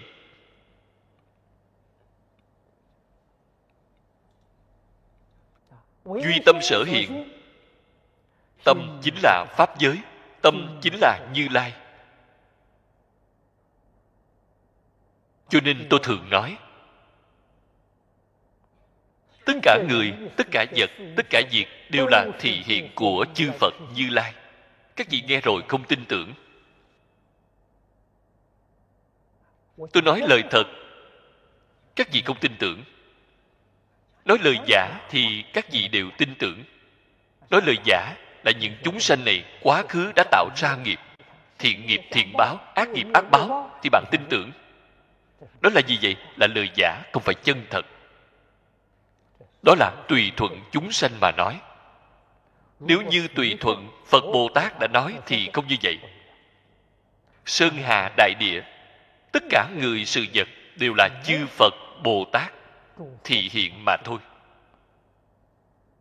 Đều là hóa thân của chư Phật Bồ Tát, thấy đều là báo thân của chư Phật Bồ Tát, thấy đều là pháp thân của chư Phật Bồ Tát. Đây là nói lời chân thật với bạn. Nói thật thì bạn không tin tưởng. Nếu bạn có thể tin tưởng, bạn đem cảnh giới chuyển đổi lại, chúc mừng bạn, bạn vào được pháp giới nhất chân rồi.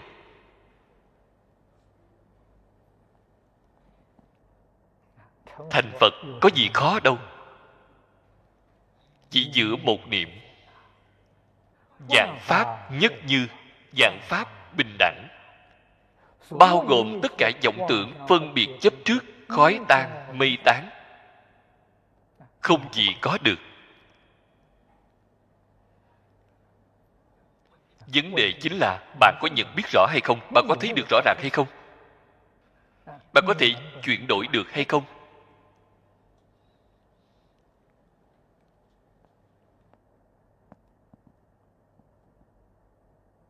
Đó là thông thường chúng ta gọi là tạo nghiệp.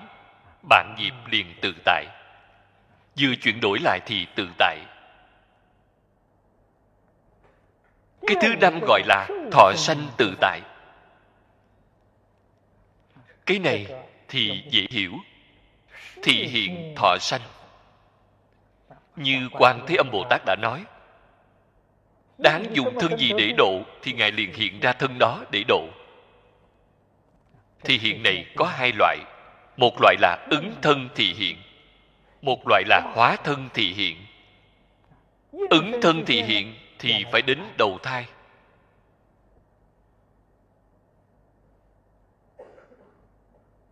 Phải ở thế gian này một thời gian tương đối dài, giúp đỡ những chúng sanh khổ nạn. Đó chính là thị hiện ứng thân. Loại thứ hai là hóa thân thị hiện. Hóa thân thị hiện là giúp cho một người, giúp số ít người, thời gian rất ngắn.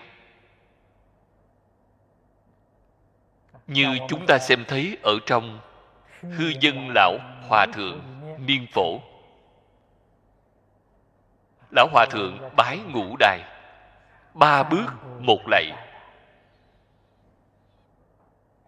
đường dài xa thẳm, thời gian rất dài. Nhẫn chịu đói lạnh, giữa đường bị bệnh. Ở nơi hoang dã, ai mà đến giúp cho Ngài?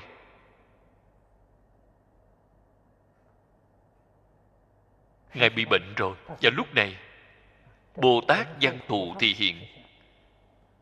Bồ Tát Văn Thù biến thành một người ăn xin, dường như là cũng vừa lúc đi ngang qua nơi đó gặp được, xem thấy Lão Hòa Thượng bị bệnh, chăm sóc cho Ngài, giúp đỡ cho Ngài. Khi Lão Hòa Thượng bệnh được thuyên giảm hơn một chút thì ông liền đi. Loại này gọi là hóa thân thị hiện.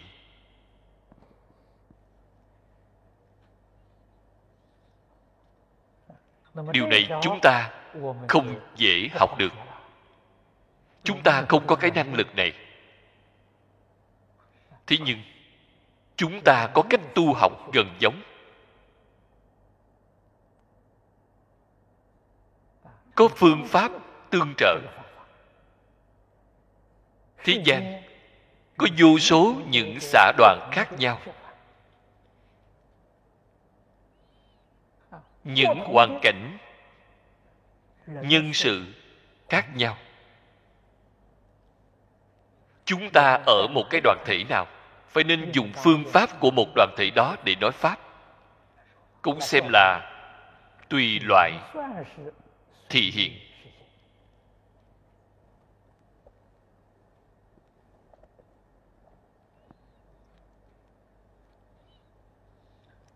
Chính tôi cũng thường hay gặp phải những sự việc này. Hoặc giả là chúng ta đi thăm viếng các tôn giáo khác. Cũng có lúc các tôn giáo khác đến thăm viếng chúng ta. Thần phụ của Thiên Chúa giáo, mục sư của Cơ Đốc giáo, A Hồng của Islam giáo,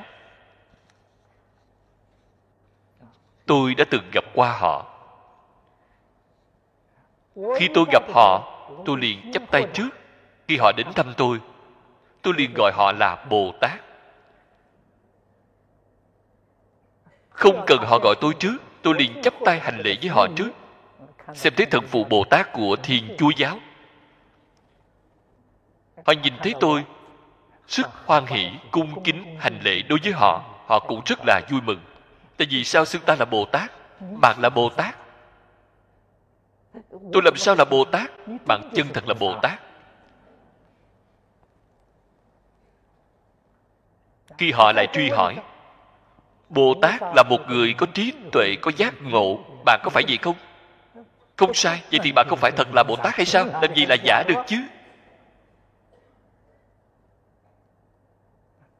Đây cũng gọi là tùy loại hiện thân, tùy cơ nói pháp.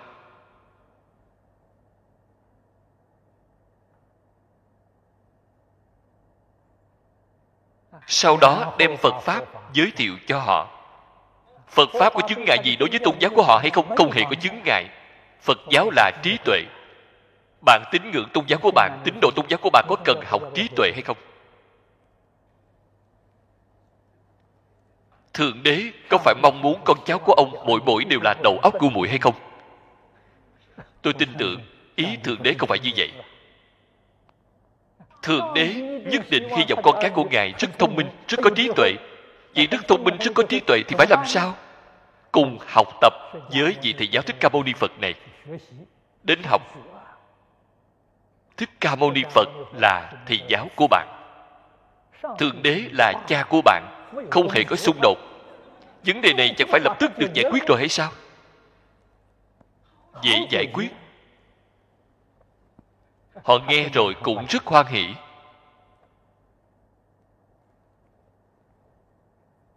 Cho nên khi thọ thân tự tại, chúng ta vận dụng nó ngay trong mỗi trường hợp khác nhau. Chúng ta cũng có thể thể hiện các loại thân phận khác nhau đến giúp đỡ những chúng sanh cần đến sự giúp đỡ. Cho nên trong đây Phật Pháp gọi là phương tiện khéo léo. Phương là phương pháp, tiện là rất thích hợp. Cái phương pháp này dùng được rất thích hợp thì gọi là phương tiện. Thiện là gì vậy? Quyết không trái với nguyên lý, nguyên tắc. Nguyên lý, nguyên tắc nhất định phải nắm vững. Cái nguyên lý, nguyên tắc người thế gian gọi là chân lý. Phật Pháp gọi là tánh đức. Quyết định không trái với tánh đức trong tự tánh vốn đủ. Đó gọi là thiện. Đương nhiên, loại phương tiện khéo léo này cần phải có sự tu dưỡng tương đương. Sau đó, bạn ở ngay trong cuộc sống thường ngày mới có thể làm được rất tự tại, làm được rất tự nhiên. Không phải là làm bộ ra vẻ, làm được rất tự nhiên. Cho nên Phật Pháp nhất định phải áp dụng ngay trong cuộc sống thường ngày. phải đem kinh giáo của Phật biến thành đời sống của chính mình. Chúng ta, người tu học tịnh độ, người đi theo A-di-đà Phật, đời sống của chúng ta phải giống với Phật A-di-đà. Đời sống của A-di-đà Phật như thế nào? Trên Kinh Vô Lượng Thọ đã nói, từng câu, từng chữ chính là tình hình đời sống của A-di-đà Phật. Chúng ta phải thâm tín, chúng ta phải lý giải, phải làm đến được. Vậy bạn chính là hóa thân của A-di-đà Phật. Đó mới là đệ tử chân thật của A-di-đà Phật. Cái thứ sáu gọi là giải tự tại. Giải là đối với chân tướng của vũ trụ nhân sanh, chân thật thấu hiểu. Lý giải,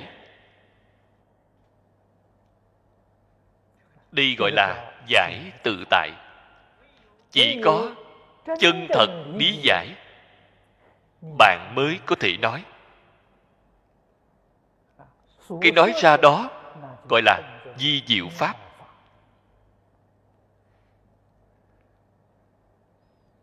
Chúng ta nghĩ tưởng năm xưa Thế Tôn ở đời, vì tất cả chúng sanh giảng kinh nói pháp. Trước khi giảng giải, Thế Tôn có chuẩn bị hay không? Không có.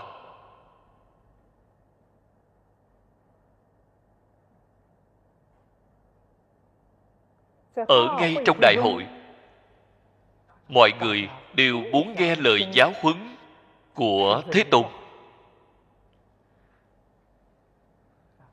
Bốn chúng đồng tu đều có. Không nhất định một người nào đều ra vấn đề gì để thỉnh giáo với Thế Tôn. Câu hỏi muốn hỏi đều không hề nói trước với Thế Tôn. Thế Tôn cũng không hề chuẩn bị trước, tùy theo hỏi mà trả lời. Ghi chép lại thì thành kinh điển. Không có chuẩn bị. Vì sao Ngài có được trí tuệ lớn đến như vậy? Tại vì sao có được năng lực lớn đến như vậy? Phật nói với chúng ta, trí tuệ, năng lực là trong tự tánh của chính chúng ta vốn sẵn có. Phật đã nói trong phẩm xuất hiện của Kinh Hoa Nghiêm, tất cả chúng sanh bao gồm chính chúng ta trong đó, đều có trí tuệ Như Lai đức tướng.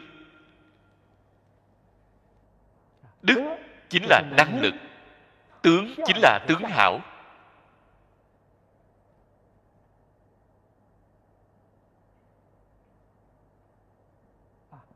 Tất cả chúng sanh, trí tuệ, năng lực, tướng hảo không hề khác biệt với tất cả chư Phật.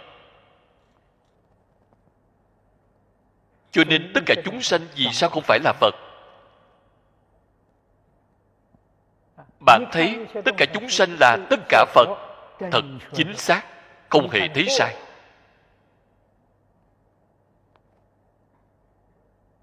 Ở trong đây xảy ra vấn đề. Vấn đề là chỉ bởi vọng tưởng chấp trước mà không thể chứng đắc. Không thể chứng đắc là bởi vì họ có vọng tưởng phân biệt chấp trước. Họ không biết được họ chính mình là Phật. Họ không hề biết được trí tuệ năng lực của chính họ giống y như chư Phật Như Lai. Câu nói này là có cách nói như vậy. Cho nên Phật giúp đỡ họ giác ngộ, giúp đỡ họ tường tận. Đến hôm nào họ bỗng nhiên tường tận rồi, bỗng nhiên khai ngộ, thì ra là như vậy.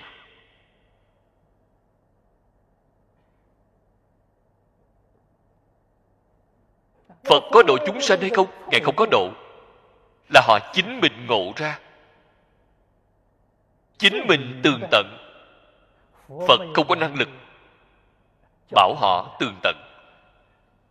Phật chỉ có thể dạy, chỉ có thể khai thị. Ngộ nhập là gì của chính chúng ta, Phật không làm được. Cho nên tất cả chúng sanh thành Phật là tự ngộ, tự chứng. Phật không phải công thần, độ vô lượng vô biên chúng sanh. Thật là không có chúng sanh đáng được độ. Lời Phật nói mỗi câu đều chân thật. Ai độ bạn là chính mình độ chính mình. Phật chỉ là làm một tăng thượng duyên cho chúng ta mà thôi. Bạn xem thấy thân nhân duyên, sở duyên duyên, vô gián duyên đều là chính mình đầy đủ. Phật chỉ là làm tăng thượng duyên mà thôi.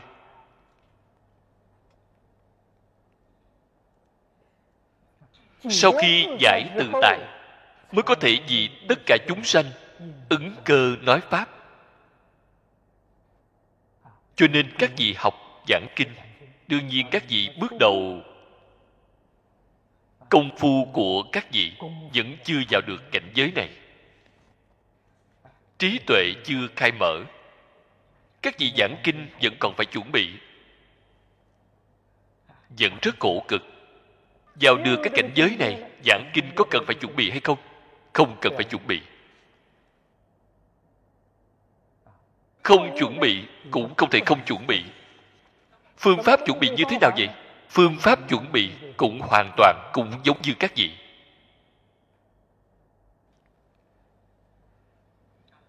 Phương pháp chuẩn bị chính là niệm Phật. Tâm cùng tâm Phật tương ưng, nguyện cùng nguyện của Phật tương ưng. Đức cùng tương ưng với đức của Phật, hành tương ưng với hành của Phật. Đây là một cách chuẩn bị. Bạn từ trong ngôn ngữ lưu xuất ra, tự nhiên liền tương ưng với kinh. Chỉ còn phải chuẩn bị làm gì chứ? Thế nhưng, nếu như bạn không chuyển đổi được cảnh giới, vậy thì bạn không thể làm được. Bạn vẫn phải cần cù cố gắng mà chuẩn bị. Thế nhưng, nếu bạn không vào được cảnh giới, công tác chuẩn bị của bạn có làm cả đời cũng làm không xong. Vậy thì rất khổ. Bạn cần phải hiểu được phương pháp. Cái phương pháp này chính là y giáo tu hành. Chân thật y giáo tu hành. Loại chuẩn bị kinh giáo này của bạn, theo tôi nhiều nhất là 10 năm thì cừ khôi rồi. Sau 10 năm bạn còn phải chuẩn bị kinh giáo, hay nói cách khác thì bạn không có tu hành.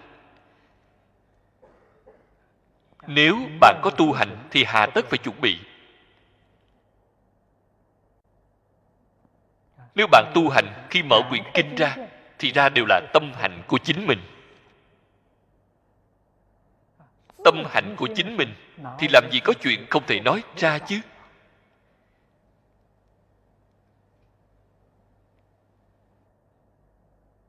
Đều tương ưng ở mọi lúc. Việc này thông thường chúng ta gọi là tứ vô ngại biện tài. Vô ngại biện tài là do đây mà có, đều là đức năng của tự tánh vốn đủ. Cái thứ bảy là nguyện tự tại. Cái điều này tôi thấy mọi người nghe rồi đều rất hoan hỷ. Nguyện tự tại, hữu cầu tác ứng. Cái nguyện này mới tự tại. Nếu như cầu mà cầu không được, vậy thì không tự tại.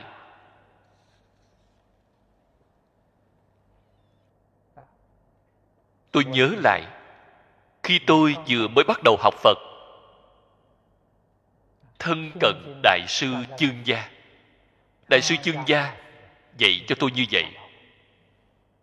Ông nói với tôi, Phật thị môn trung hữu cầu tác ứng. tôi nghe rồi rất hoan hỉ.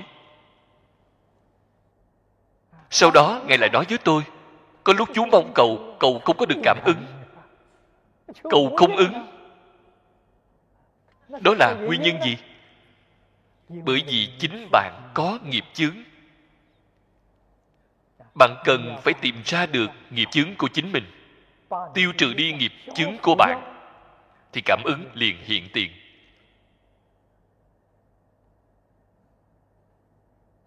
Mấy câu nói này của Đại sư Chương Gia ngay trong một đời này của tôi được đại thọ dụng.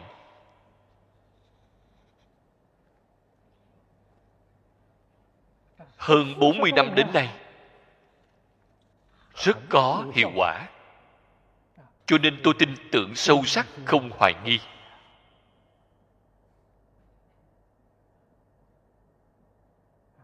Có rất nhiều người, người niệm Phật, người học Phật không tin tưởng đối với Phật Bồ Tát, cho là làm gì có việc hữu cầu tác ứng, làm gì mà đơn giản đến như vậy. Cho nên họ mỗi lần cầu luôn là không tương ứng, luôn là cầu không được rồi khổ.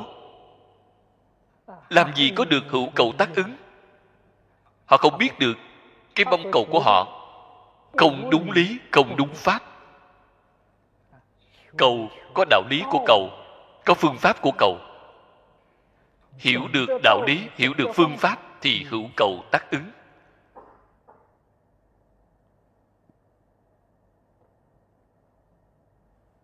Vậy thì đồng tu ở Singapore, nếu như các vị tỉ mỉ một chút, tỉ mỉ mà quan sát, bạn cũng có thể có được chứng minh. Cư sĩ Lý Mộc Nguyên ở cái đạo tràng này không phải là hữu cầu tác ứng hay sao? Tòa lầu bên cạnh từ khi xây dựng thì ông khởi lên mong cầu, quả nhiên có ứng.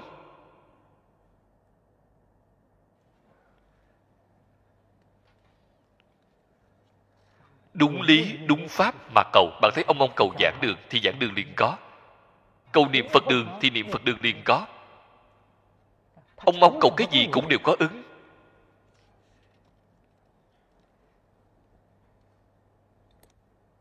Như lý, không vì chính mình mà cầu, vì chúng sanh cầu. Vì chính mình mà cầu thì không có cảm ứng. Vì sao vậy? Phật Bồ Tát quyết định sẽ không giúp cho bạn tăng thêm tham sân si. Vậy thì Phật Bồ Tát có lỗi với bạn, có lỗi với người. Bạn không vì chính mình, không có tham sân si. Bạn vì Phật Pháp trường tồn thế gian. Phật Pháp là con mắt của trời người. Bạn vì tất cả chúng sanh được độ. Sự mong cầu này là chuẩn xác, cùng với chư Phật Bồ Tát, cùng với Long Thiên Hộ Pháp, đồng tâm đồng nguyện, thì họ làm sao mà không giúp đỡ bạn. Cho nên ở trong đây có một ý niệm riêng tư tồn tại thì không có cảm ứng, thì bạn cầu không được.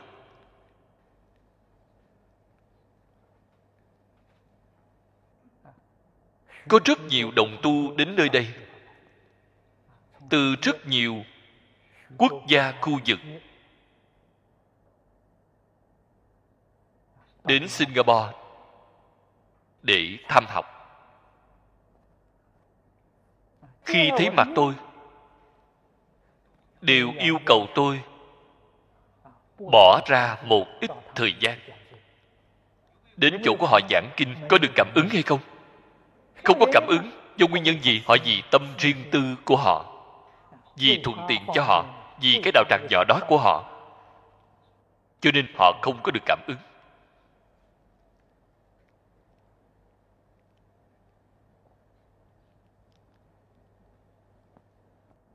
Ngày trước các vị đến tìm tôi, vừa tìm thì tôi lập tức đáp ứng, qua vài ngày thì đi rồi, bay nhảy bôn ba khắp nơi.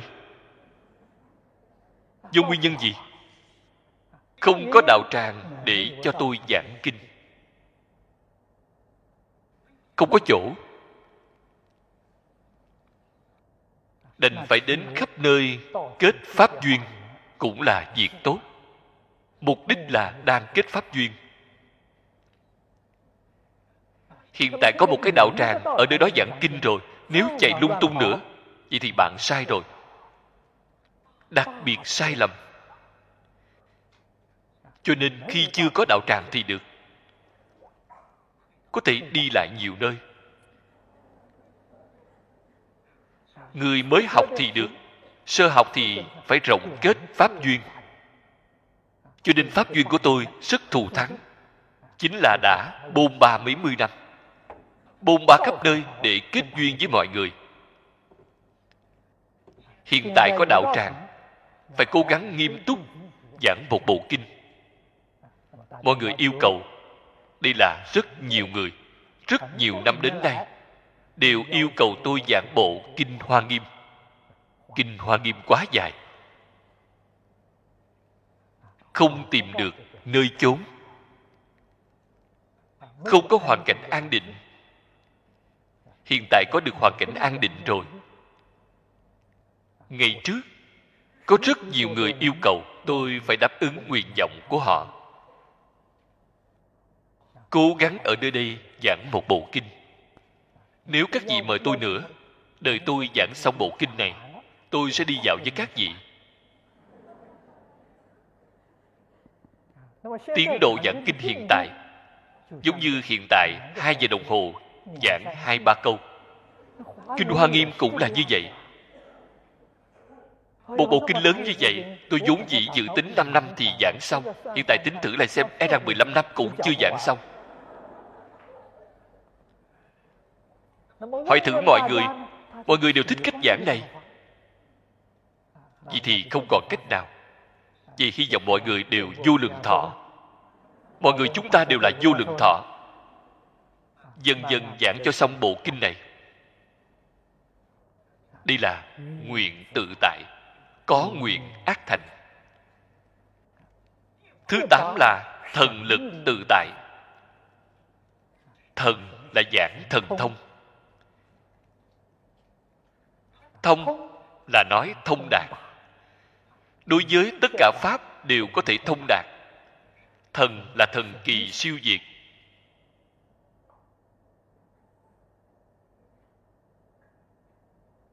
Ngoài thường thức của người thông thường. Loại năng lực này, đương nhiên một người cần phải có công phu tu hành, phải khai mở trí tuệ. Thứ hai là phải học rộng, nghe nhiều. Chúng ta phải thường hay tiếp xúc đối với tất cả người và sự vật. Bạn mới có thể hiểu rõ, mới có thể ứng phó được. Thế nhưng khi sơ học thì không thể được. Lúc mới học thì một môn thâm nhập. Vì sao vậy? Tương ưng định huệ của chính mình. Chính mình có được định rồi, định là có chủ tể, không thể bị cảnh giới bên ngoài dao động. Đó là bạn có định.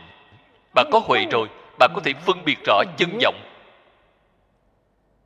tà chánh, phải quấy, thiện ác. Có năng lực phân biệt, đó là huệ. Khi có được loại năng lực này, liền có thể học rộng, nghe nhiều.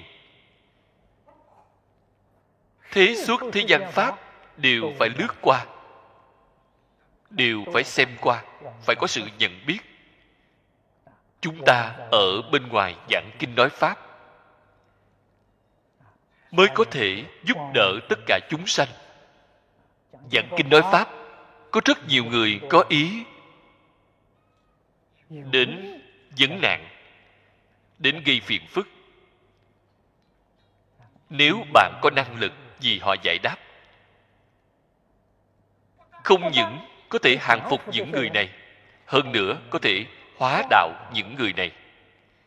Những người này đều rất tự phụ, tự cho là thông minh, thường hay đưa ra đề khó, gây phiền phức cho pháp sư, làm cho họ không xuống được giảng đài. Họ ở bên dưới cười ngạo, Cho nên thường thức thông thường nhất định phải biết. Sau đó bạn mới có thể được thần lực tự tại. Thứ chính là pháp tự tại. Pháp tự tại thông thường là dĩ biện tài, được đại biện tài, có thể rộng diễn vô lượng pháp môn. Cái sau cùng là trí tự tại. Bồ Tát trí tuệ đầy đủ, có thể ở ngay trong một niệm triển hiện ra loại trí tuệ,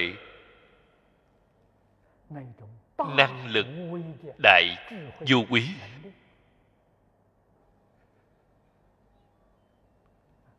Mười loại này thì đều đầy đủ, mới gọi là tối thắng tự tại. Tuy là ở nơi đây nói trên quả địa Như Lai tự tại tối thù thắng, chúng ta phải nên học tập, đem cảnh giới của Như Lai quả địa biến thành cảnh giới đời sống của chúng ta. Chúng ta mới có thể được thọ dụng. Không thể nào học được trình độ đó của họ, trình độ giáng thấp hơn cũng được. Không thể nào học tập được viên mãn, học tập phần ít cũng được. Vậy thì ở ngay trong cuộc sống thường ngày của chúng ta, đích thực liền hiện được tự tại.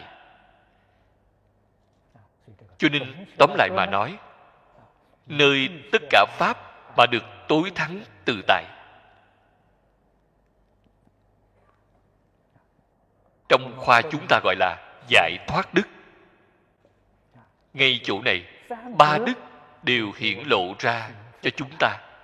Các vị xem thấy ở trên kinh phía trước, giác trí năng lượng là bát nhã đức. Ngay chỗ này hiện rõ ra là giải thoát đức. Trong bát nhã giải thoát liền hàm chứa có pháp thân tự tại. Kinh văn sau cùng vẫn còn một câu, thế nhưng thời gian đã hết rồi. Câu này để lần sau sẽ giảng tiếp.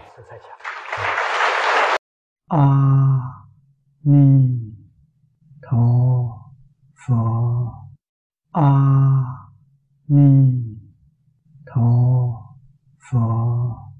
A-mi-đà-phật.